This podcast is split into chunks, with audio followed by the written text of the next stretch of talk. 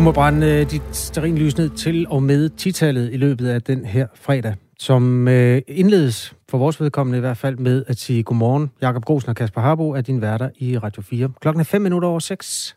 Godmorgen. En, der er glad for, at det ikke længere er torsdag, det er nok øh, Danmarks statsminister. Hun havde en ret hård arbejdsdag i går, da hun blev afhørt i Mink-kommissionen i 6 timer. Og der var kritikere forsamlet i stort tal uden for retten, blandt andet repræsenteret af tidligere minkavlere. Øh, vi kommer til at samle op på Mette Frederiksens forklaringer her i den første time af Radio 4 morgen. Nattelivet bliver noget mindre livligt fra med kl. 23.59 i aften. Restriktionerne træder i kraft, og det betyder altså, som Møring var inde på, lukket dansegulve og ingen alkohol til salg. De sidste dansetrin, altså natlige dansetrin, de blev taget i nat, og øh, vi var faktisk med. Du kan glæde dig til en reportage, som er klar om små 10 minutter. Og så vil Frankrigs præsident have mere tæt grænsekontrol. Øh, når Frankrig næste år overtager øh, EU-formandskabet, så skal der strammes op på grænsekontrollen, så færre migranter kan komme ind i Europa. Sådan lød budskabet fra Emmanuel Macron i en tale i går. Vi får en gennemgang af den tale og bliver klogere på, om Frankrigs formandskab kan få betydninger for Danmark. Uh, for eksempel på indvandringsområdet. Der er allerede post fra HC, der er stået op sammen med os og skriver, med hensyn til radioavisen, Øh, hvorfor skal vi skræmmes med høje covid-tal hele tiden? Mm. Vi kan jo ikke tage ejerskab for radioavisen, som er DR's måde at levere radionyheder på. Men jeg ved ikke, om der var nogle skræmmende tal hos Møring. Nej, det hørte jeg ikke. Men øh, hvis der var, så er det vel de tal, der er. Ja.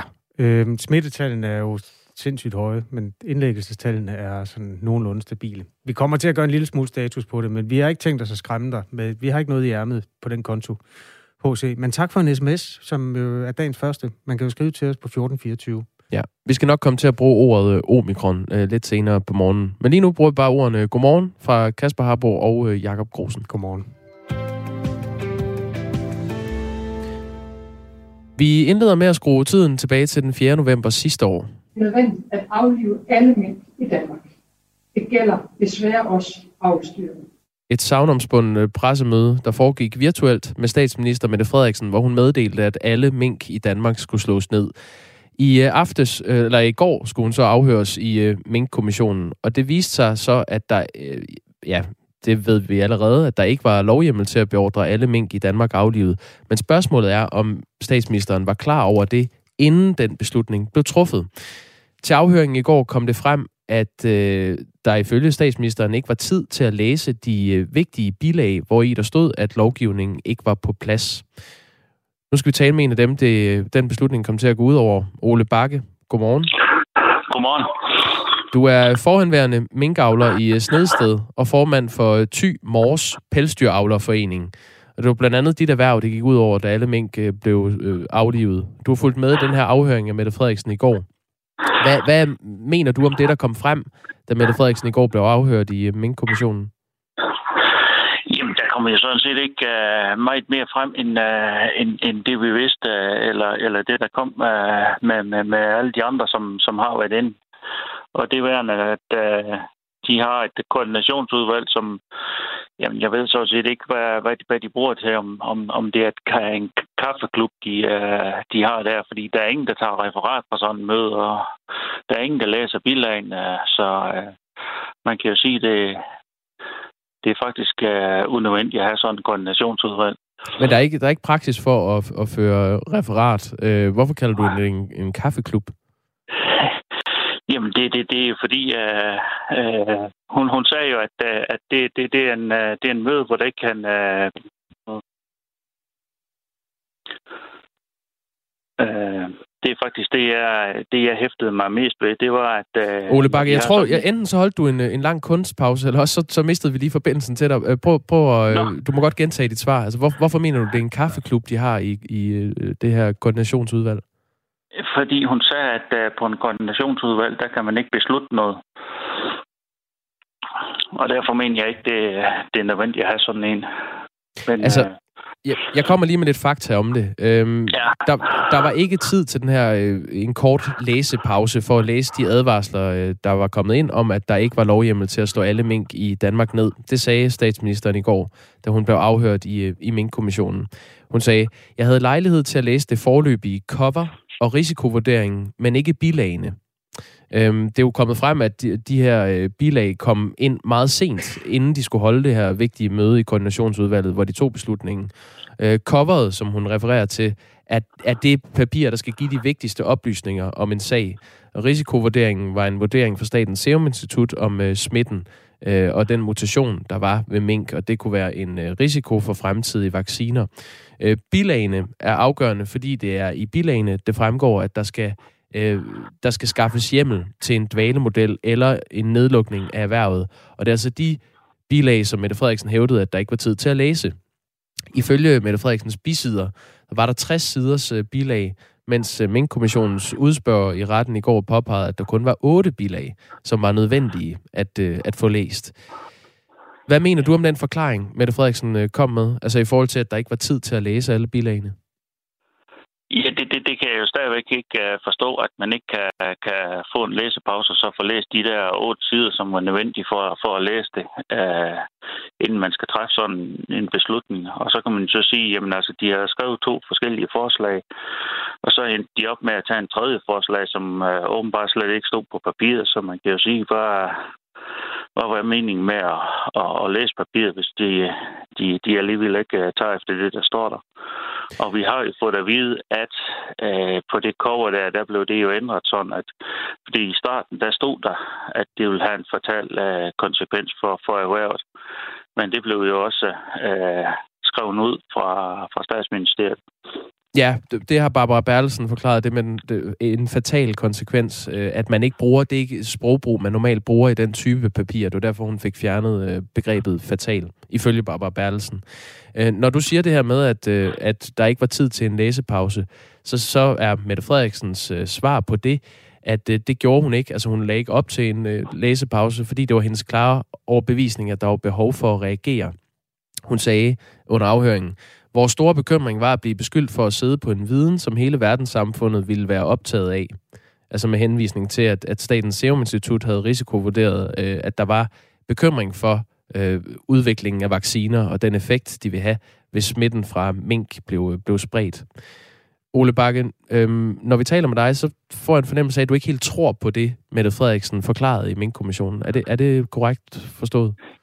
Jamen altså, det, øh, øh, jeg tror ligesom på hende, som, som på alle de andre, som, som har været inde og, og, øh, og give forklaring på.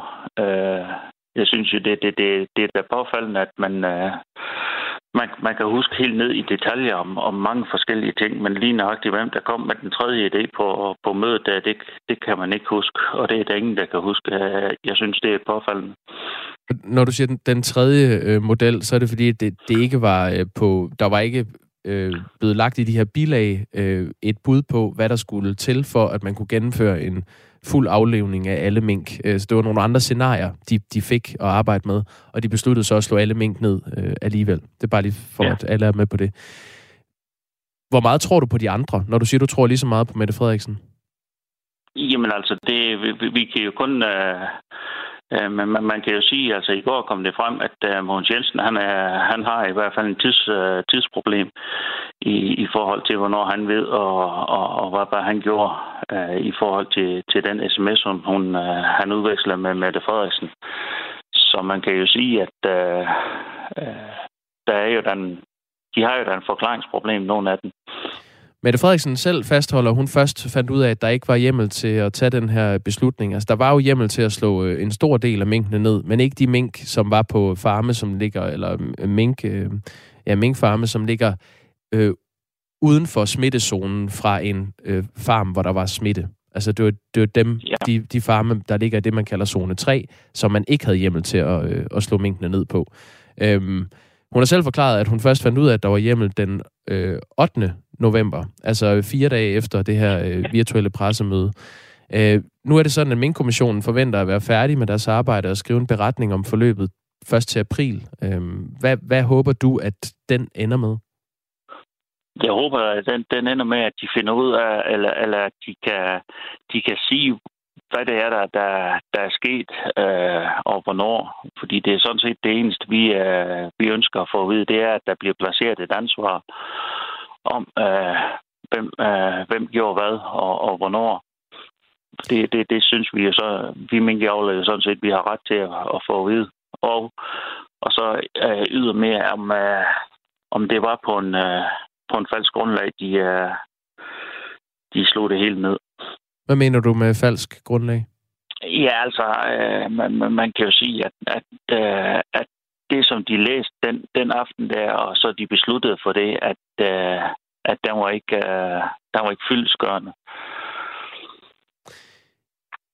Hvorfor betyder det her egentlig så meget? Altså nu er minken er slået ned, skaden er øh, sket. Vil du ikke lige sætte nogle ord på her til sidst, øh, Ole Bakke? Hvorfor det her betyder så meget at følge med i Minkkommissionens arbejde? Jamen, det er fordi, at der, der, er, der er rigtig mange avlere, for, folk ikke at sige, at stort set alle avlere, de, de går jo og bitter over den beslutning, øh, der blev taget dengang. Der er ingen, der kan forstå, at, øh, at alle mink, de skulle slås ned, øh, og så at det skulle gå så hurtigt. Der er ingen, hvis det var for folkesundheden, så, så, så er det helt okay. Så, så kan vi ikke, det kan vi ikke stå tilbage for. Og det er der heller ingen minkavlere, der vil, hvis det, hvis det, det var det. Men man kan jo sige, hvis det var bare sådan, at man kunne beholde en, en kunne have beholdt en, en avlstamme, så var det jo den uh, scenarie, som, uh, som vi prøvede at, at foreslå. Tak skal du have, Ole Bakke. Ja, velkommen. Altså øh, forhenværende minkavler og nu ja, og formand for det, der hedder Ty Mors Pelsdyravlerforening. Øhm, det tog seks timer, den her afhøring. Der blev foretaget øh, anholdelser foran retten på Frederiksberg, hvor det foregik. Øh, der blev også begået herværk mod øh, statsministerens bil. Den fik smadret en lygte.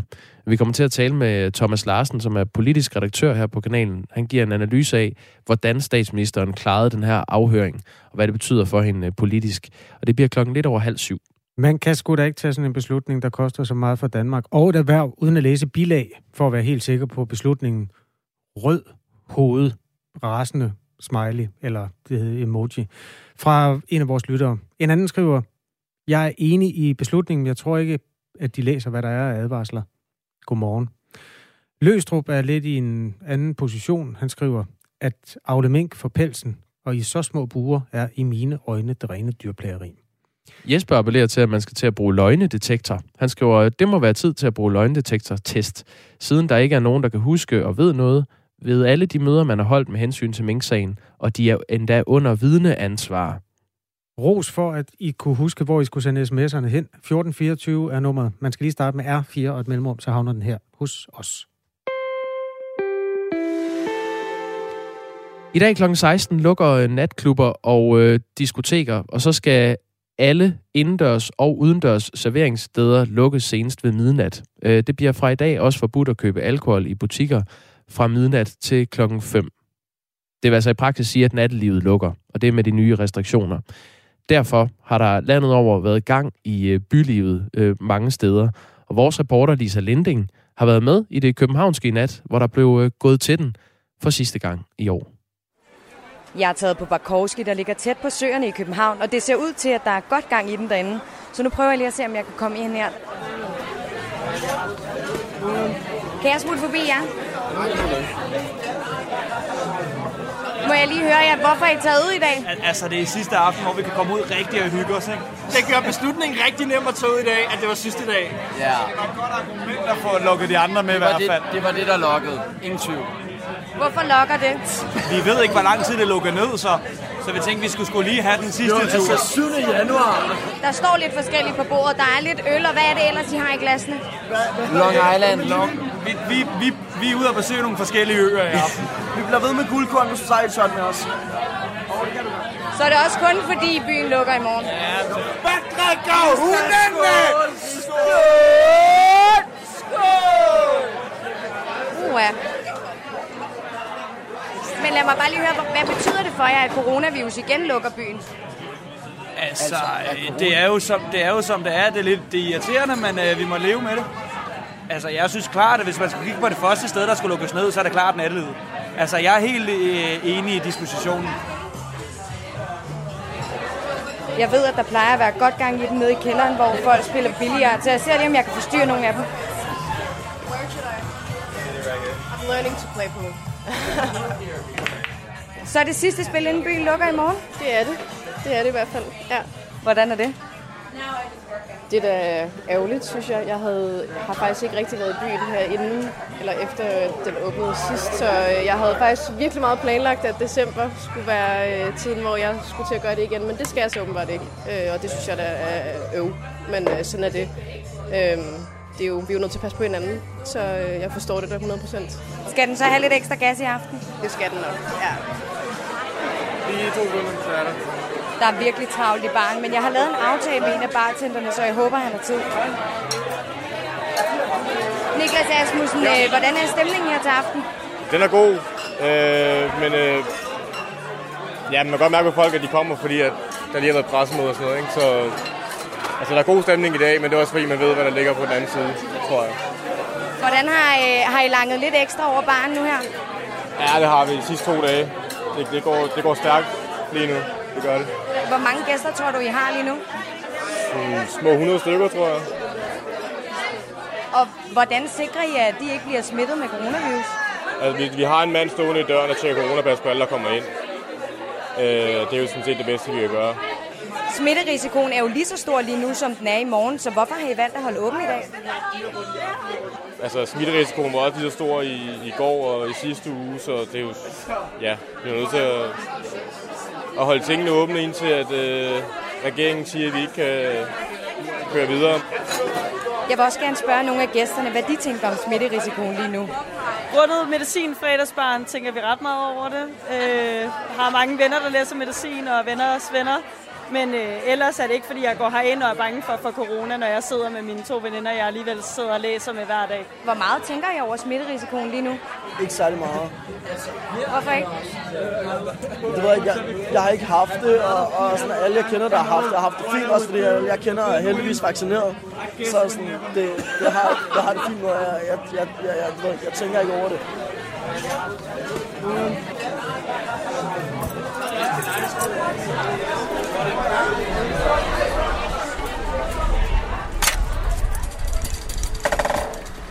Så jeg kom ud til min cykel efter at have været på Barkowski i en times tid. Men nu vil jeg gå ud og se, hvad der ellers sker i København, for jeg tror, at der er en del, der skal på klubben for sidste gang.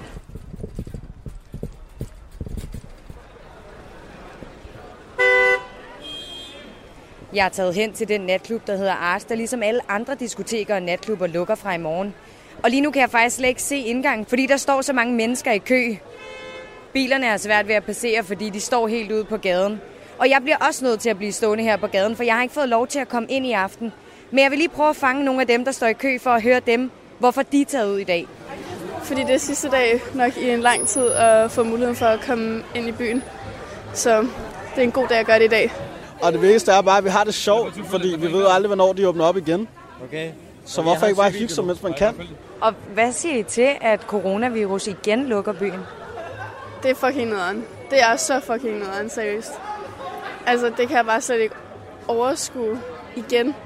Og bare gå derhjemme. Så hvad, hvad er planen, når I kommer ind nu her? Drikker stive, hygge os. Tag til efterfest, kom sent hjem i morgen tidlig.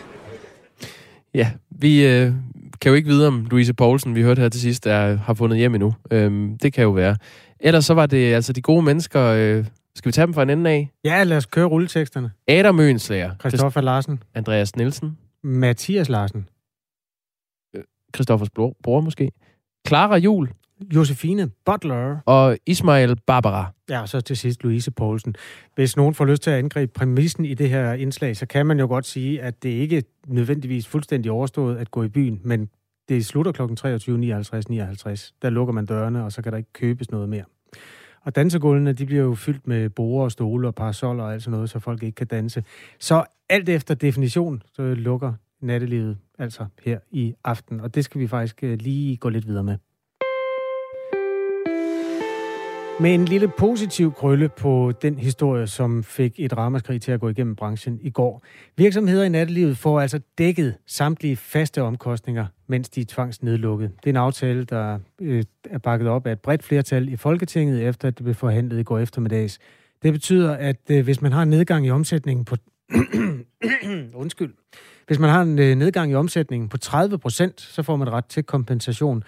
Rune Bak, godmorgen. Godmorgen. Du er ved at blive sådan en fast morgengæst, fordi vi har fulgt den her øh, øh, historie sammen med dig. Tak fordi du vil stå tidligt op endnu en gang. Det må jeg sige. Jeg er nødt til lige rette din definition. Altså nattelivet lukker jo faktisk, hvis, øh, hvis man er natsted med, med dansegulv, diskotek og natklub. Ja, så skal du lukke helt, så er det ikke kl. 12. Det er fordi... Øh, ja, undskyld. Det har du ret i.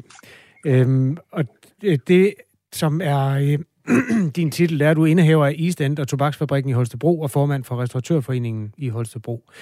Øhm, I går... Det er korrekt. Nu, nu skruer vi simpelthen tiden tilbage og laver 1,5 sekunds konstruktion. Du sagde sådan her i går. Jeg synes, det er så forkert. Ja. Er du bedre stemt nu, hvor du har fået bekræftet, at du får dine faste omkostninger dækket? Nej, det handler ikke om penge, det her. Eller det gør det i sidste ende, men, men, men jeg synes stadig, det er forkert. Det er et anløb, der lukker ned som det første. Så, så det står jeg egentlig stadig ikke fast ved. Når det er sagt, så er det selvfølgelig fint, man får noget, noget, noget hjælp, og det skylder man, man, man også, at man gør. Øh, men men øh, grundlæggende er jeg sammenholdning, som jeg var i går. Jeg synes stadig, det er forkert, at vi bliver lukket ned nu. Med undtagelse af Liberal Alliance og Nye Borgerlige er alle partier i Folketinget med i aftalen, som bliver indgået efter et par timers forhandlinger i går. Nattelivet vil få den samme ordning, som har været brugt tidligere under pandemien. Det betyder, at natklubber kan få dækket de faste omkostninger. Hvad er der så tilbage af øh, røde tal hos dig, hvis de faste omkostninger er dækket?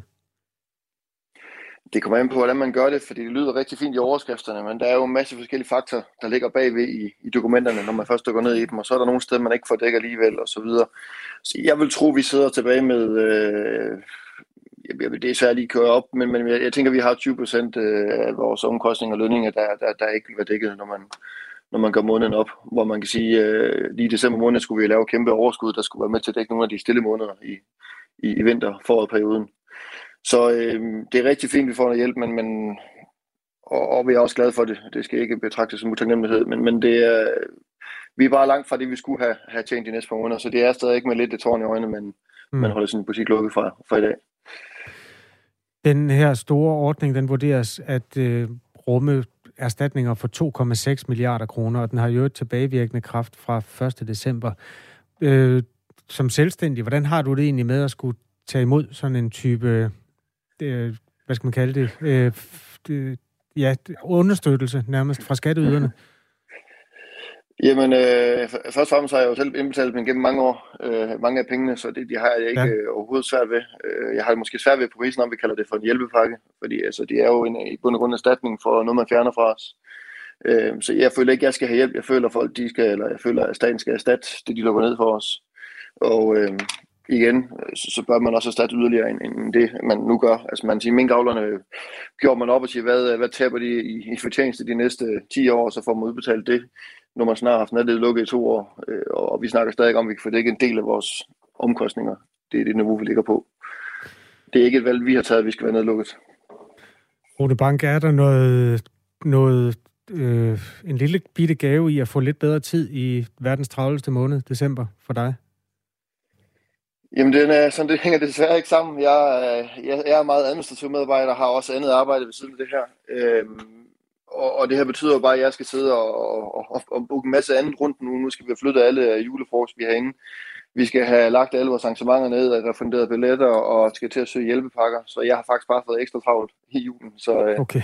ja. desværre er, er det ikke min situation, men, men det er da klart, at mine bestyrer får der en ekstra lang juleferie, når vi lige er færdige med, med, med, med, med selve nedlukningen af den, af den praktiske del. Øhm, men, men det er noget, det er noget bøvl. Det er det. Det er ked at høre. Rune Bak, god arbejdsløst og god jul, når du kommer så langt. Tak. tak for det.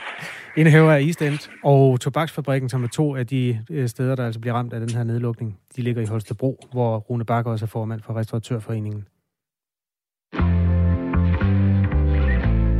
Du lytter til Radio 4. Er vi her alle sammen? Amalie? Ja. Rapporter Rasmus? Ja. Og jeg er her også. Missionen. Mandag til fredag fra 15 til 17 her på Radio 4 og efterfølgende som podcast. Missionen er vores eftermiddagsprogram her på Radio 4.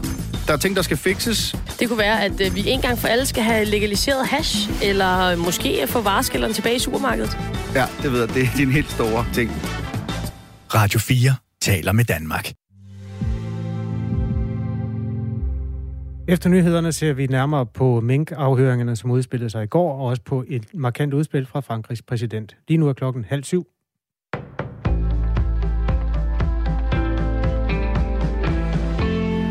Mere end halvdelen af de indlagte coronapatienter på intensivafdelingerne i november var ikke vaccineret mod coronavirus. Det viser en rapport fra regionerne. Bag rapporten er blandt andre overlæge på Rigshospitalets intensivafdeling Nikolaj Håse. Selvom at de uvaccinerede danskere udgør en relativt lille gruppe af danskerne i samfundet, så fylder de relativt eller mere faktisk øh, over halvdelen af de patienter, som vi har indlagt på intensivafdelingen med svære øh, coronaforløb. Af de 113 indlagte med corona på intensiv i november var 43 af dem ikke vaccineret. Det svarer til 57 procent. Det er jo endnu et, øh, et, et tydeligt øh, bevis på, at vaccinerne beskytter øh, mod at blive alvorligt syge af corona. Rapporten viser også, at kapaciteten på hospitalernes intensivafdelinger er faldet fra 406 til 310 senge siden februar, skriver politikken. I mandags var der i alt kun 10 ledige sengepladser på landets intensivafdelinger. Afdelingerne håndterer blandt eller håndtere både det stigende antal coronapatienter, men også andre alvorligt syge patienter. Det faldende antal intensivsenge skyldes manglen på medarbejdere og i særdeleshed specialuddannede sygeplejersker, skriver avisen. USA forventer at sende flere tropper til Europas grænser mod Rusland for at takle russernes militære oprustning ved grænsen til Ukraine. Det siger præsident Joe Biden ifølge AFP i forbindelse med et videomøde med ni østeuropæiske NATO-lande. Ukraine og en række andre østeuropæiske lande har bedt USA om hjælp, efter at Rusland har samlet knap 100.000 tropper ved grænsen til Ukraine. Vi bliver formentlig nødt til at forstærke vores tilstedeværelse i NATO-lande, ikke mindst for at sikre dem på den østlige front, siger Joe Biden. En anonym kilde fra Bidens regering sagde i sidste uge, at USA frygter en russisk invasion af Ukraine allerede tidligt i 2022. Erhvervslivet er tilfreds med den hjælpepakke, der skal hjælpe virksomheder, som bliver ramt af de coronarestriktioner, der træder i kraft i dag. Det siger direktør i SMV Danmark, Jakob Brandt. Men vi er rigtig bekymrede for, at, at samfundet ikke vil betale hele regningen, og vi ser mange virksomheder stå tilbage med en kæmpe udfordring i, hvordan de skal finansiere lønnen til deres medarbejdere, når nu alle deres arrangementer er blevet aflyst. Restriktionerne indebærer blandt andet et forbud mod at sælge alkohol efter midnat og frem til klokken 5. Den nye hjælpepakke giver virksomhederne ret til kompensation ved en nedgang i omsætningen på 30 procent, siger erhvervsminister Simon Kollerup til TV2. Nu spænder vi sikkerhedsnettet ud under dansk erhvervsliv. Nu åbner vi hjælpepakkerne igen. Det er hjælpepakker for 2,6 milliarder kroner. Mindst 53 migranter er omkommet i Mexico efter at den lastbil, der transporterede dem, væltede, det skriver Reuters. Ulykken, ulykken skete, da lastbilen med mere end 100 ombord kørte galt i et skarpt sving i staten Chiapas i det sydøstlige Mexico. Det fortæller myndigheder i staten. Der er hovedsageligt tale om ofre fra mellemamerikanske lande. To danske film er blevet udvalgt til filmfestivalen Sundance i USA næste år. Det er gyserfilmen Gæsterne og dokumentarfilmen A House Made of Splinters, det skriver det danske filminstitut. Filmene får verdenspremiere på festivalen, der er et vigtigt springbræt for europæiske film, hvis de vil ind på det amerikanske marked. Sundance løber af stablen den 20. januar næste år. Overskyet og stedvis lidt nedbør, senere får den østlige del af landet mere udbredt sne eller slud, fra frysepunktet til 3 graders varme og svag til jævn vind omkring øst.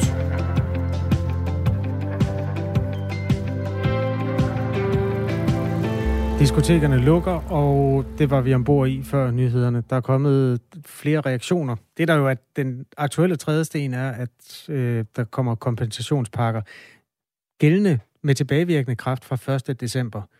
Det lyder godt, men det er ikke sikkert, det er godt. Der er en af vores lyttere, der lige hæver øjenbrynene og skriver, tilbagevirkende kraft.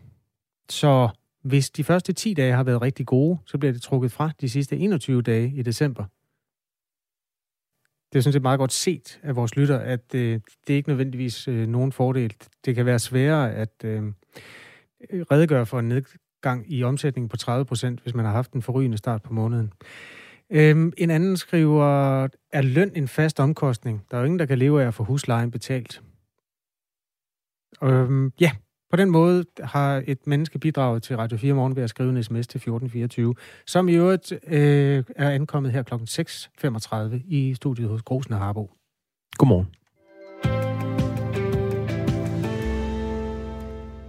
I går blev øh, statsminister Mette Frederiksen afhørt om hendes rolle i sagen om manglende lovhjemmel til aflivning af alle danske mink sidste år.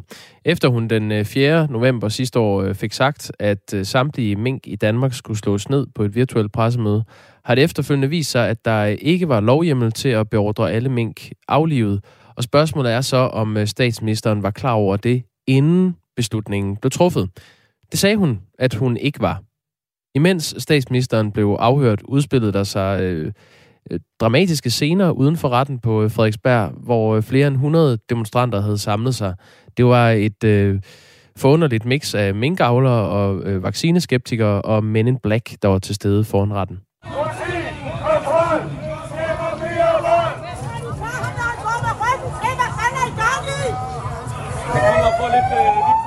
Det her det er øh, lyd fra TV2. To af demonstranterne blev øh, anholdt for hån, skældsord og fornærmende tiltale mod tjenestemand i funktion og vold mod tjenestemand i funktion. Og en lygte på statsministerens ministerbil blev smadret af demonstranter, der omringede bilen. Thomas Larsen er politisk redaktør her på kanalen. Godmorgen. Godmorgen. Vi kan lige begynde uden for retssalen, og så kan vi bevæge os ind på selve afhøringen og statsministerens øh, svar bagefter. Øh, Thomas Larsen, hvor tit ser man protester i, i den her dur øh, mod en dansk statsminister? Det gør man meget sjældent, øh, og heldigvis for det, havde jeg nær sagt. Øh, fordi selvfølgelig er det klart, at øh, alle har jo lov til at demonstrere og protestere, hvis de ikke er enige med de øh, folkevalgte, og, og, og på den måde så øh, har befolkningen jo også ret til at sige øh, fra og gå på gaderne, hvis øh, de virkelig er utilfredse med en ting. Men det her med, at man i virkeligheden bevæger sig ind så tæt på en politiker, og i dette tilfælde en statsminister, og øh, opfører sig ekstremt øh, øh, troende og også går så langt, så man altså simpelthen går ind og angriber øh, den bil, hun ankom i. Øh, og der var så en, en chauffør øh, ind i den, mens menneskemængden trængte sig sammen om, om bilen. Det er ikke noget, man, man, man ser øh, normalt, og, øh, og øh, det er faktisk noget, som, som vi har været forskånet for i, i, i stor grad i, i Danmark. Men ser man rundt om i Europa i øjeblikket, så kan man jo altså se nogle meget altså, voldsomme tegn på øh, skal man sige, opgør og polarisering, øh, og det er især også øh, nogle opgør øh, og oprør, der er vendt mod de restriktioner, der blev indført i løbet af øh, coronakrisen. Men som du selv var inde på, det var en meget altså blandet forsamling, mærkeligt blandet forsamling af både nogen, der har haft en del i klemme i, i forbindelse med, at minkene er blevet slået ihjel, altså minkavlere, og så altså nogle af dem, der er ekstremt vrede over de restriktioner, der er blevet indført i kølvandet på coronakrisen. Mink-kommissionen har fået til opgave at undersøge og redegøre for myndighedernes øh, og ministernes øh, handlinger og involvering i forbindelse med beslutningen om, at alle mink øh, skulle aflives i Danmark. Det var en beslutning, der blev truffet i november sidste år, og det var altså i går, at Mette Frederiksen blev, blev afhørt. Hvordan klarede statsministeren sig overordnet igennem den her afhøring? Det tog seks timer. Ja, men helt overordnet, Jacob, der må man sige, at det kom hun godt ud af, forstået på den måde, at der opstod ikke nye sprækker, øh, der kom ikke eksplosive afsløringer frem øh, undervejs, og på den måde så holdt øh, statsministeren rigtig godt sammen på sit forsvar. Det er klart, at hun blev testet meget direkte undervejs, altså man var jo meget interesseret i at høre, om det virkelig kunne passe, at det først var meget, meget sent i forløbet, at det gik op for statsministeren, at der rent faktisk ikke var lovhjælp at der ikke var et lovgrundlag for at øh, slå alle minkene i, ihjel. Men der fastholdt hun jo altså så sin øh, forklaring. Øh, det var også tydeligt, at øh, ham vi kunne kalde for forhørslederen også havde meget svært ved at forstå, at statsministeren ikke havde læst altså nogle af de bilag, hvor det faktisk altså fremgik, at der ikke var øh, lovgrundlag. Det blev der spurgt øh, meget øh, direkte øh, ind til, og der var svaret så fra, fra statsministerens side, at det hele det foregik i en atmosfære, hvor der var øh, øh, et hårdt tidspres, og hvor man også var utrolig bange for, at de her mutationer, man frygtede, at minkbesætningerne kunne udvikle, i virkeligheden kunne underminere en kommende vaccine, og derfor så måtte og skulle det hele gå så stærkt, øh, svarede statsministeren. Så sagde øh, forhørslederen igen, jamen altså kunne man ikke så bare lige øh, stoppe mødet 5 minutter eller 10 minutter og få læst bilagene, og der lød svaret, at det var ikke muligt. Og så fastholdt statsministeren så i øvrigt altså den her forklaring, vi har hørt mange gange fra ham, om at det skulle have været altså den enkelte fagminister, og det vil sige den tidligere landbrugs- og fødevareminister Mogens Jensen, der burde have gjort resten øh, af regeringen opmærksom på, at der ikke var lovhjemmel, så ansvaret blev igen parkeret hos ham. Og der er spørgsmålet selvfølgelig om, altså selve min kommission i et langt løb bestille sig tilfreds med den udlægning. Det ved vi ikke nu. Jeg hæftede mig ved øh, en udtalelse, nu læser jeg bare lige op, hvad det var, hun sagde. Øhm, hvorfor i alverden skulle vi ikke have lagt det åbent frem, hvis vi ikke vidste, at der manglede lovhjemmel? Hvis jeg var blevet bekendt med, at det på mødet 3. november, øh, havde jeg holdt øh, fuldstændig det samme pressemøde øh, den 4., men så havde jeg sagt, at det ville kræve en hastebehandling af et lovforslag. Det havde taget 30 sekunder. Øhm, er det en, ja? Du må gerne komme Ja, til. det er fuldstændig rigtigt, og det er jo også det, der har været Mette Frederiksens altså argument igen og igen og igen. Jamen altså, hvorfor skulle hun, om jeg så må sige, have en interesse i at holde det hemmeligt, fordi hun kunne have fået Folketingets opbakning med det, med det samme. Øhm, og det er jo altså hendes øh, argument, men det ændrer jo bare ikke ved, at øh, regeringen altså rent faktisk sat gang i det her, uden at have lovgrundlaget på plads. Og der bliver det jo selvfølgelig utrolig interessant at se, hvordan Mink-kommissionen i sidste ende vil gøre regnebrættet øh, op. Øh, det må man bare konstatere, og det ved vi jo ikke endnu. Det er kun de øh, dommer og de fagfolk, der sidder og skal øh, tegne det endelige billede, og det kommer de først til at gøre til foråret, ikke? Som, øh, som, som ved det. Mink-sagen er jo blevet kædet sammen med, at Socialdemokratiet er gået tilbage i øh, meningsmålingerne. Øh, er, er sagen et overstået kapitel for statsministeren, nu hvor hun klarede det så fint i går? Nej, men presset er helt klart lettet på hende. Altså hun står ikke sådan øh, presset op mod øh, muren øh, her endnu, og derfor var det også helt tydeligt, at det var en meget lettet øh, statsminister, som man kunne se øh, komme ud øh, efter øh, forhøret. Men altså sagen er ikke et, af, et overstået øh, kapitel. Øh, der er blandt andet et kæmpe øh, reparationsarbejde, øh, der skal øh, i gang. Altså så sent som, som her i, i dag, øh, der er der kommet meningsmålinger, der viser, at Socialdemokratiet jo virkelig har tabt øh, terræn. Og ser vi også på de målinger, der handler om, hvordan danskerne øh, ser på deres statsminister, om hun er populær, om hun er troværdig osv., så har hun også oplevet et meget alvorligt øh, dyk. Og det tager simpelthen tid at få repareret øh, de, de skader. Det er der slet ingen tvivl om.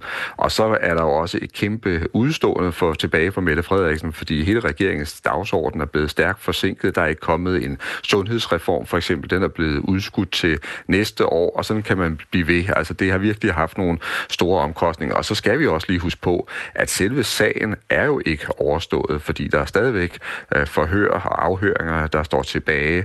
Øh, og det bliver altså øh, ekstremt interessant også at se, hvordan øh, min kommissionen i sidste ende ender at konkludere, altså også på de forklaringer, som statsministeren er kommet med, og det kender vi jo i sagens natur ikke endnu. Tak for analysen, Thomas Larsen. Selv tak. Altså vores politiske redaktør her på Radio 4. Klokken er 17 minutter i syv. Trænger vi ikke til at have det lidt rart? Jo. Godt. Øhm, så får du noget rart. Nu spiller jeg... Vi starter lige det ene hjørne, ikke? Nu spiller jeg noget for dig, og så skal du hurtigst muligt fortælle, hvad det er. Okay. Er du, er du klar? Ja. Uh, last Christmas. Det er rigtigt. Det tog dig et halvandet sekund. Det er smukt. Er du blevet whammet i år? Jeg tror faktisk, jeg har whammet mig selv, fordi jeg satte en øh, juleplayliste på, og der kan man ikke komme udenom øh, wham. Nej, og det skal man jo heller ikke. Nej, nej. Man skal bare ikke...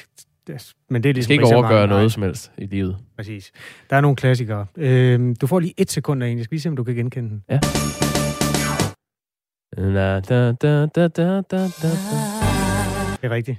I don't want a lot for Christmas. Ja, all I want for Christmas is you. Ja, er du god. Nå, men det er klassikerne. Øhm, ja. Der, hvor julemusikgenren også er interessant, det er øhm, de nye, der kommer. Fordi nogen skal jo forsøge at forny den her genre hvert år. Mm. Og øhm, den britiske hitliste, der er altså rigtig meget godt lige i øjeblikket. Hvis nu jeg læser fra nummer 6, og så op mod nummer 1, og så Mm. slutter vi med at høre nummer 1, så meget af den, vi kan holde ud. Ja. Har du lyst til Okay, det? ja. Jamen ja, den er faktisk den er sindssygt god. Okay, fedt. Øhm, men det er bare, fordi hvis du skal lave et julehit, så skal du være en kunstner, som folk godt kan lide. Og du skal lave, finde et, en melodi, der sådan hænger nogenlunde sammen. Og så skal det være et tema, som har noget genkendelighed og hygge i sig. Og det er der bare rigtig mange, der er gode til. Altså helt nede på 6. pladsen ligger Michael Bublé. Ja, øh, crooneren over alle crooner, nu hvor Frank Sinatra ikke er her længere. Ja, han er sindssygt god til at synge julesange. Han har lavet øh, sit eget nummer, der hedder The Christmas Sweater. Julesweateren. Okay. Den burde ligge nummer et, synes jeg. Men det, det er helt nede på 6. pladsen. På 5. pladsen, ABBA, Little Things. Deres første julesingle nogensinde fra verdens ældste popband. Nå. Er den på øh, Voyage, det nyeste album? Eller er det sådan Ja, en single? Den, Ja, kom okay. i... Øh, det tror jeg nok. Ja. Ej, det, der er jeg sgu ikke helt på hjemmebane. Nej, nej, fair nok. Øhm, på fjerdepladsen, det er noget R&B. En sanger, der hedder Sar, I Hate You. Øhm, så det er ikke så julet. Men tredjepladsen, Kelly Clarkson og Ariana Grande har lavet et, øh, et julenummer sammen, der hedder Santa, Can't You Hear Me? Santa, can't you hear me? Den har jeg hørt. Okay, nå fedt. Ja. Andenpladsen, altså, og man tænker, det kan næsten ikke blive større. Nu har vi været igennem alle de store. Ja. Andenpladsen, Taylor Swift, Christmas Tree Farm. Okay. Også udmærket. øh, Jeg har ikke hørt den, men godt tema, ikke? Fint tema, ja. Og så tænker man, hvad, hvad, hvem er der tilbage? Hvad er det mest nice julede, nogen overhovedet kan finde på? Det er en duo. To mænd. Mm. Ed Sheeran og Elton John. Nå. Der har lavet et nummer, der hedder Merry Christmas. Hold da op. Jeg har ikke hørt det, før jeg opdagede det i toppen af den der hitliste. Nu tager vi lige... Vi finder ud af, hvor meget vi kan holde ud. Den er 3,26. Måske bliver det fuld længde, måske bliver det kun... Hvis du ikke kan mere undervejs, så stopper du bare. Men det er lækkert. Er du klar? Ja, Ramos. Build a fire and gather round the tree. Fill a glass and maybe come and sing with me.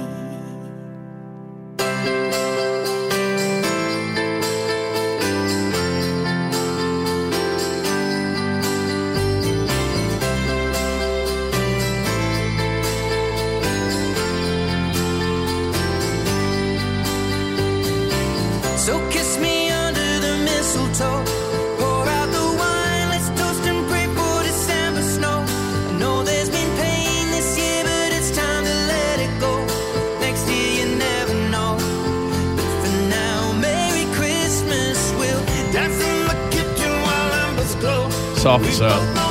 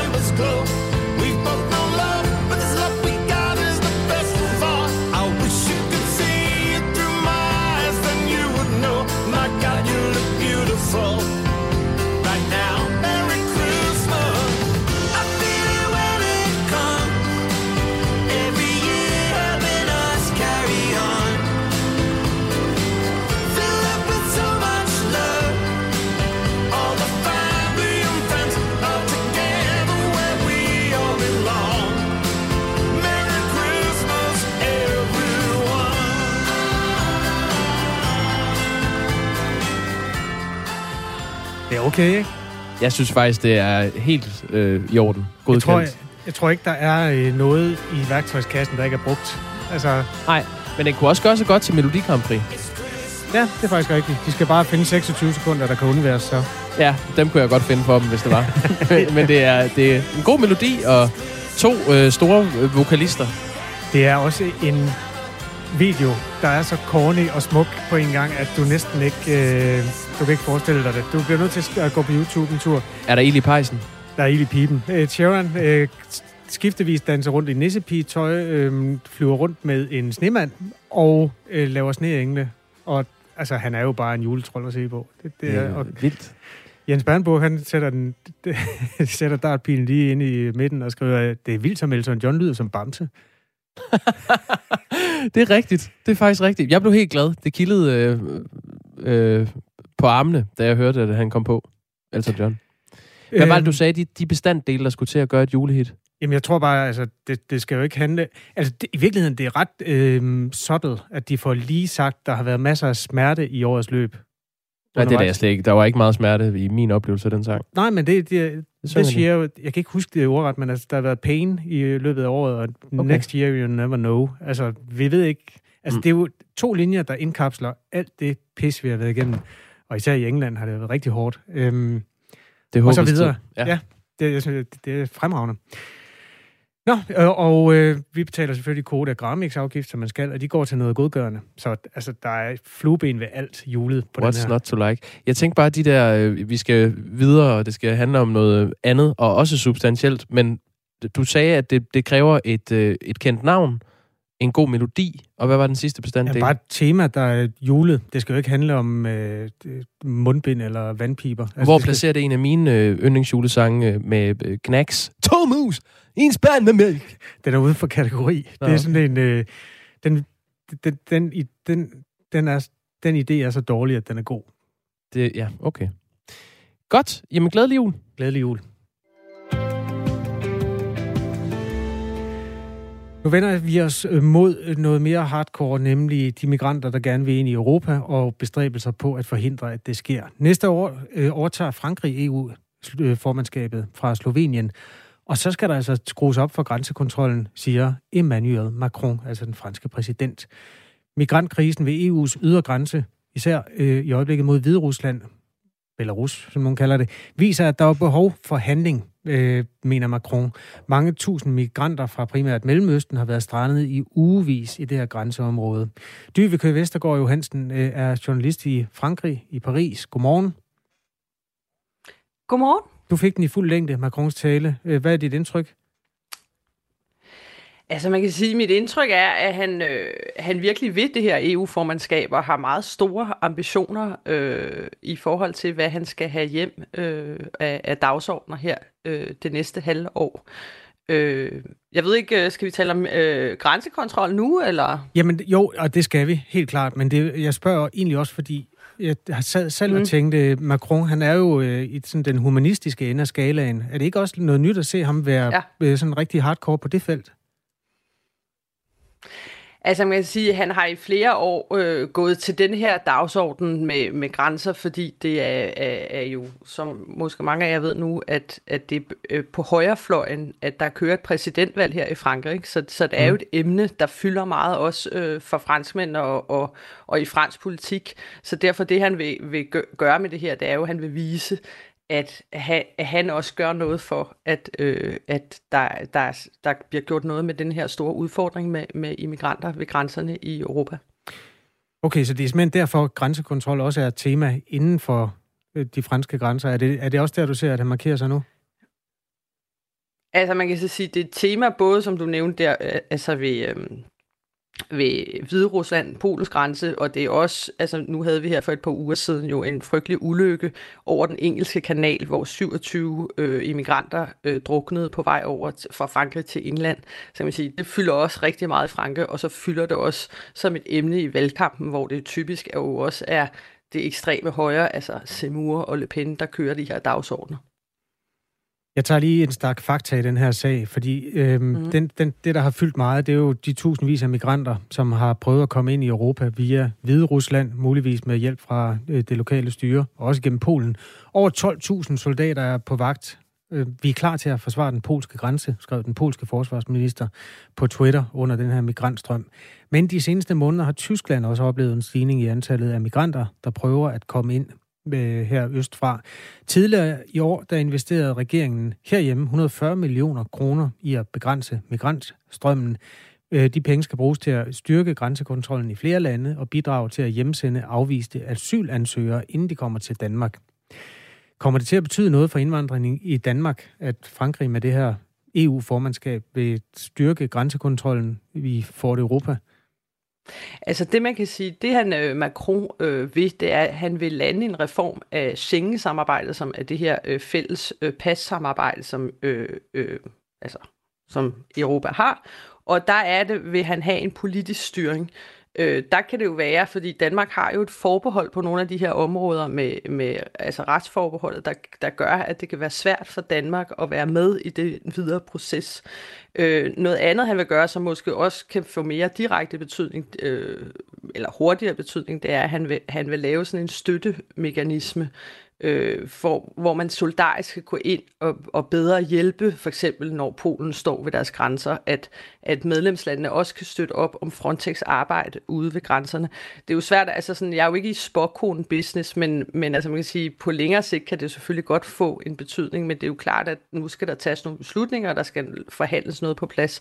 Så, så, så det er svært at sige, hvor, hvor, hvor meget direkte effekt det vil få lige med, med det samme, ikke? Men, men det er jo klart, at hvis, hvis EU's ydergrænser bliver styrket, så vil det være en fordel fra, for os, eller en fordel, det vil gøre, gøre at immigrantstrømmen også Mm. mm. måske bliver mindre mod Danmark.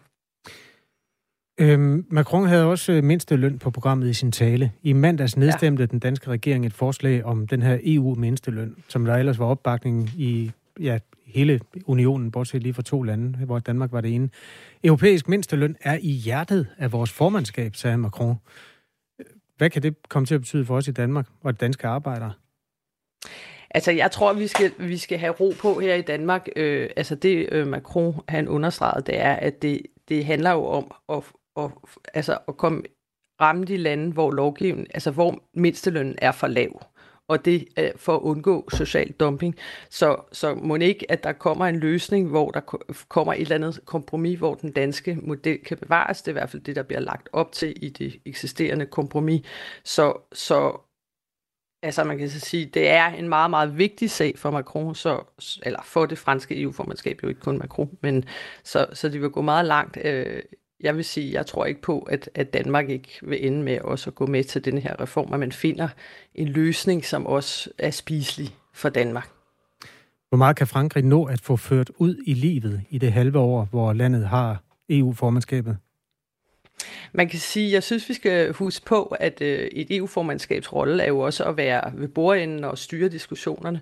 Øh, og, og, og, og som vi også alle sammen ved, så er der et valg i Frankrig, som kommer her i april, så, så, så jeg tror, han kan nå en del, og der er, en, at der er jo ambition for at, at lande nogle, øh, nogle lovforslag.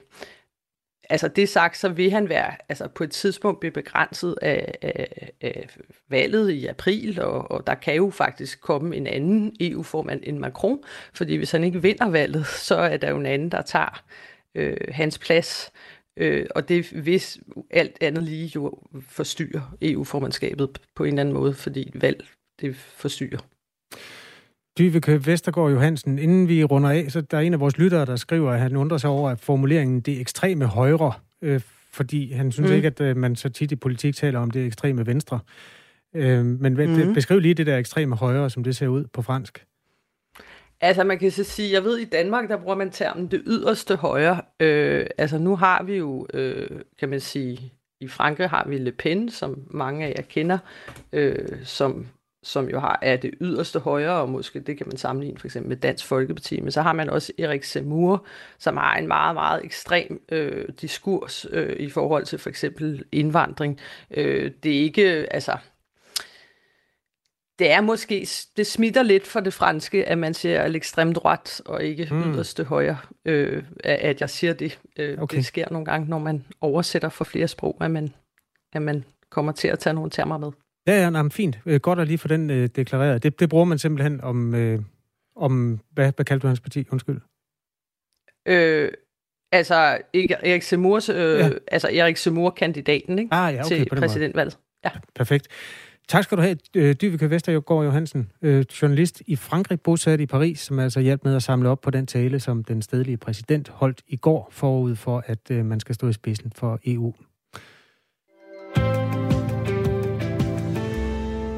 Der var gang i den foran retten på Frederiksberg i går, da Mette Frederiksen blev afhørt i Mink-kommissionen gennem øh, seks timer. Øh, der blev smadret en lygte på øh, Mette Frederiksens ministerbil. Øh, to personer blev anholdt øh, for vold mod øh, tjenestemanden i funktion. Og øh, efter den ballade skrev beskæftigelsesminister og minister for ligestilling Peter Hummelgaard på Twitter, de borgerlige partier og partiledere bærer et kæmpe ansvar for de her amerikanske tilstande. Det mest kyniske forsøg på karaktermord i dansk politisk historie. Man må håbe, at de er ansvarlige nok til at rydde op i egne konspirationer, når kommissionen er færdig. Føj! Lige om lidt er der nyheder. På den anden side skal vi tale med Per Larsen. Han er en af de borgerlige politikere. Du lytter til Radio 4. Klokken er syv.